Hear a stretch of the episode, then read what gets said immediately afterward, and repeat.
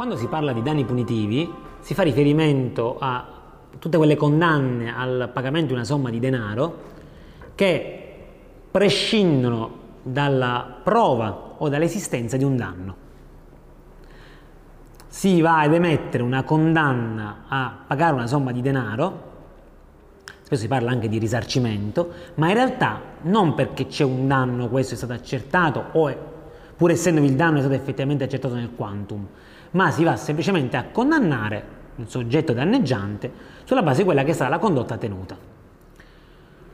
Le condanne a risarcimento del danno in caso di danni punitivi sono tipiche del sistema anglosassone e statunitense, in cui spesso appunto si chiama condanne che prescindono dall'accertamento del quantum risarcitorio o addirittura che prescindono dall'esistenza di un danno.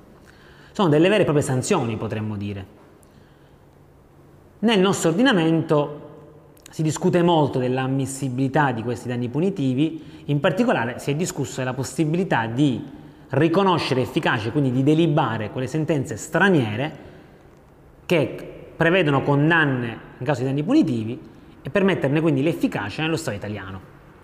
Perché? Perché per lungo tempo si è ritenuto che da noi vi fosse un limite di ordine pubblico, perché la natura della risarcitoria è esclusivamente soltanto quella di ripristinare il patrimonio del danneggiato nella posizione in cui era prima che il danno si verificasse. Quindi potremmo dire noi si ha risarcimento soltanto nel vero senso della parola, cioè ripristinare il patrimonio. La funzione della responsabilità è solo e soltanto quella risarcitoria, non c'è una natura sanzionatoria. Da noi le condanne vengono eh, a pagare una somma di denaro, vengono mh, riconosciute dai tribunali dai giudici soltanto perché il soggetto ha subito un danno che deve essere accertato nel quantum con criteri spesso abbastanza rigidi e solo in questi casi è possibile condannare il danneggiante al pagamento di una somma di denaro. Il perché di ciò è per evitare i cosiddetti arricchimenti ingiustificati. Nel nostro ordinamento c'è quasi il terrore dello spostamento ingiustificato di denaro, qualcuno si arricchisca senza un motivo. Tu puoi ottenere una condanna se hai subito un danno. Se quel danno non lo hai subito, il danneggiante, anche se ha leso la tua sfera ma non hai un danno, non ti può risarcire o comunque non ti può risarcire oltre i limiti di quel danno. Per lungo tempo è stata questa la natura della responsabilità.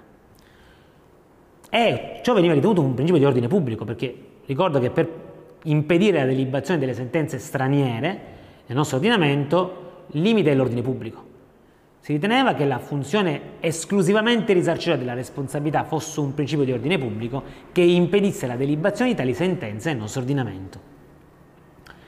Nel tempo però è cambiata un po' la natura, è cambiata un po' la situazione, sono cambiate un po' di cose e ciò ha portato a rivedere in qualche modo questa visione.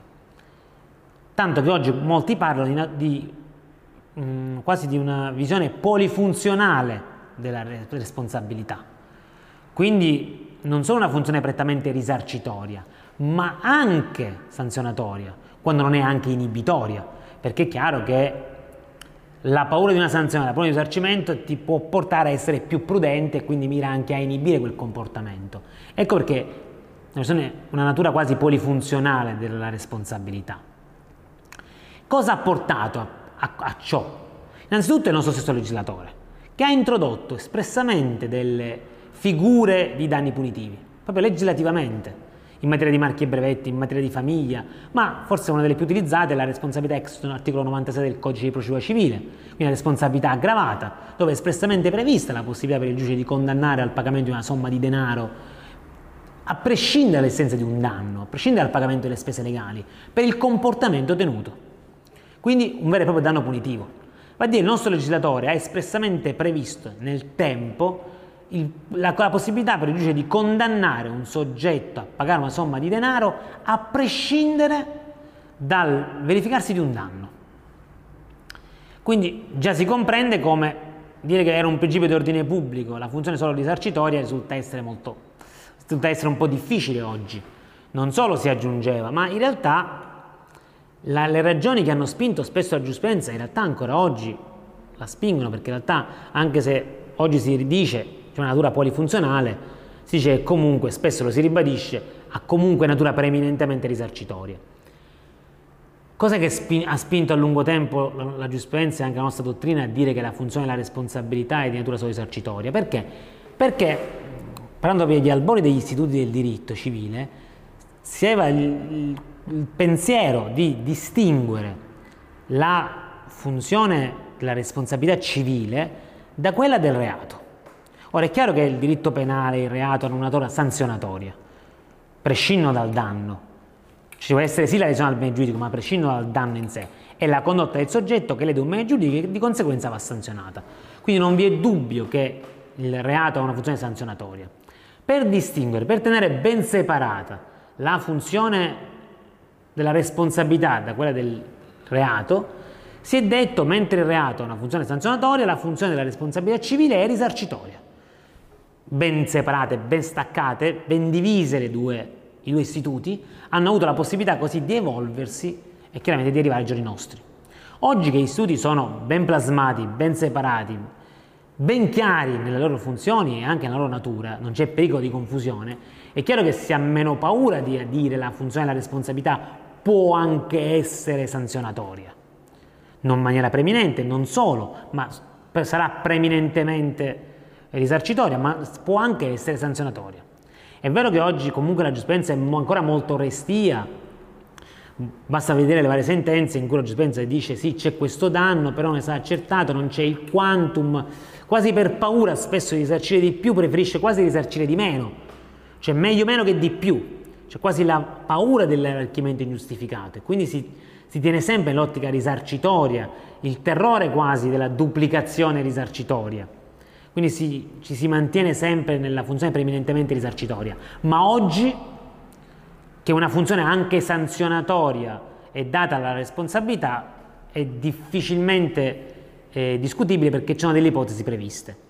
Ecco quindi che quando si parla di ordine pubblico non si può più far rientrare questa funzione eminentemente risarcitoria o esclusivamente risarcitoria all'interno dell'ordine pubblico, anche perché ci diranno poi le sezioni unite che ammetteranno chiaramente la delibazione delle sentenze straniere in casi anni punitivi nel nostro ordinamento a certi presupposti, l'ordine pubblico ha visto in senso internazionale, Vedi, l'ordine pubblico non è più soltanto quello interno, i nostri valori fondamentali del, degli italiani, ma anche quelli relativi alla comunità internazionale.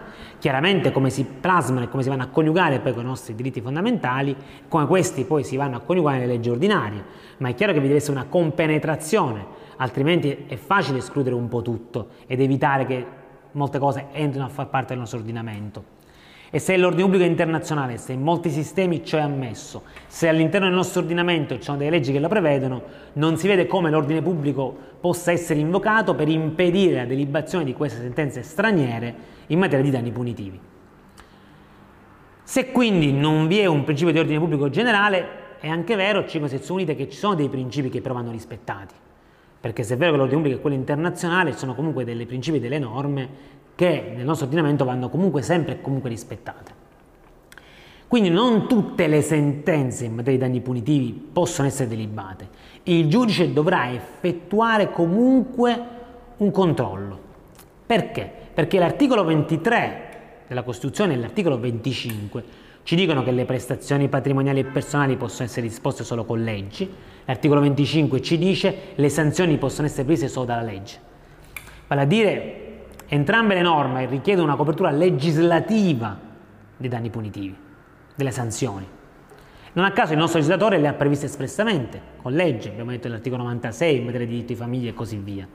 Quindi per poter delibare sentenze messe all'estero con condanna danni punitivi, il giudice dovrà previamente accertare se nel sistema in cui è stata emessa questa sentenza vi è una copertura legislativa che giustificasse questo, questa sentenza quindi una condanna ai danni punitivi. Se questa copertura legislativa c'è, allora il giudice potrà tranquillamente, il giudice italiano, la Corte Appello competente potrà delibare la sentenza straniera e dare a questa sentenza efficacia nell'ordinamento italiano perché verranno rispettati quei principi costituzionali basilari del nostro ordinamento che di fatto fondano il principio di legalità delle sanzioni. Se invece la copertura legislativa nel paese dove la sentenza è emessa non vi è, mancando la copertura legislativa non potrà darsi efficacia a quella sentenza nel nostro ordinamento. Ma non basta ciò, perché insito nel nostro ordinamento come principio generale vi è anche quello di proporzionalità della sanzione rispetto al fatto. Questo vuol dire che il giudice dovrà anche verificare se rispetto al fatto posto in essere la sanzione combinata e irrogata, il, il quantum da pagare, sia effettivamente proporzionato alla condotta posta in essere.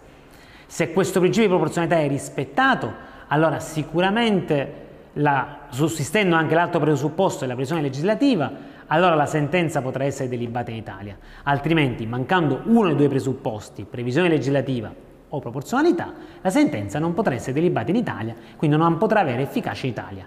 Quindi concludendo, le sezioni unite ci dicono che non esiste più un principio di ordine pubblico generalmente inteso che ostacoli la delibazione in Italia di sentenze emesse all'estero che condannano danni punitivi, quindi a prescindere dall'esistenza di un danno o dal suo accertamento. Questo anche perché in Italia sono previste ipotesi ad hoc di danni punitivi. Però il giudice dovrà verificare sempre se nel paese in cui si è emessa la sentenza vi è una copertura legislativa che giustifichi la sentenza e se la condanna al pagamento della somma di denaro è proporzionata al fatto posto in essere.